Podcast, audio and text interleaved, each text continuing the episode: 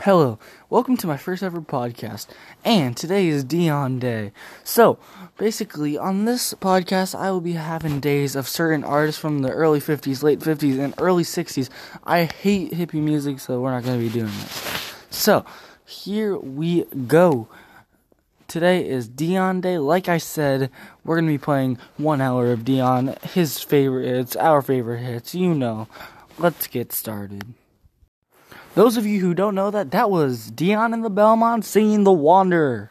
Abraham Martin and John. Those of you who do not know, it's Abraham Lincoln, Martin Luther King, and John F. Kennedy.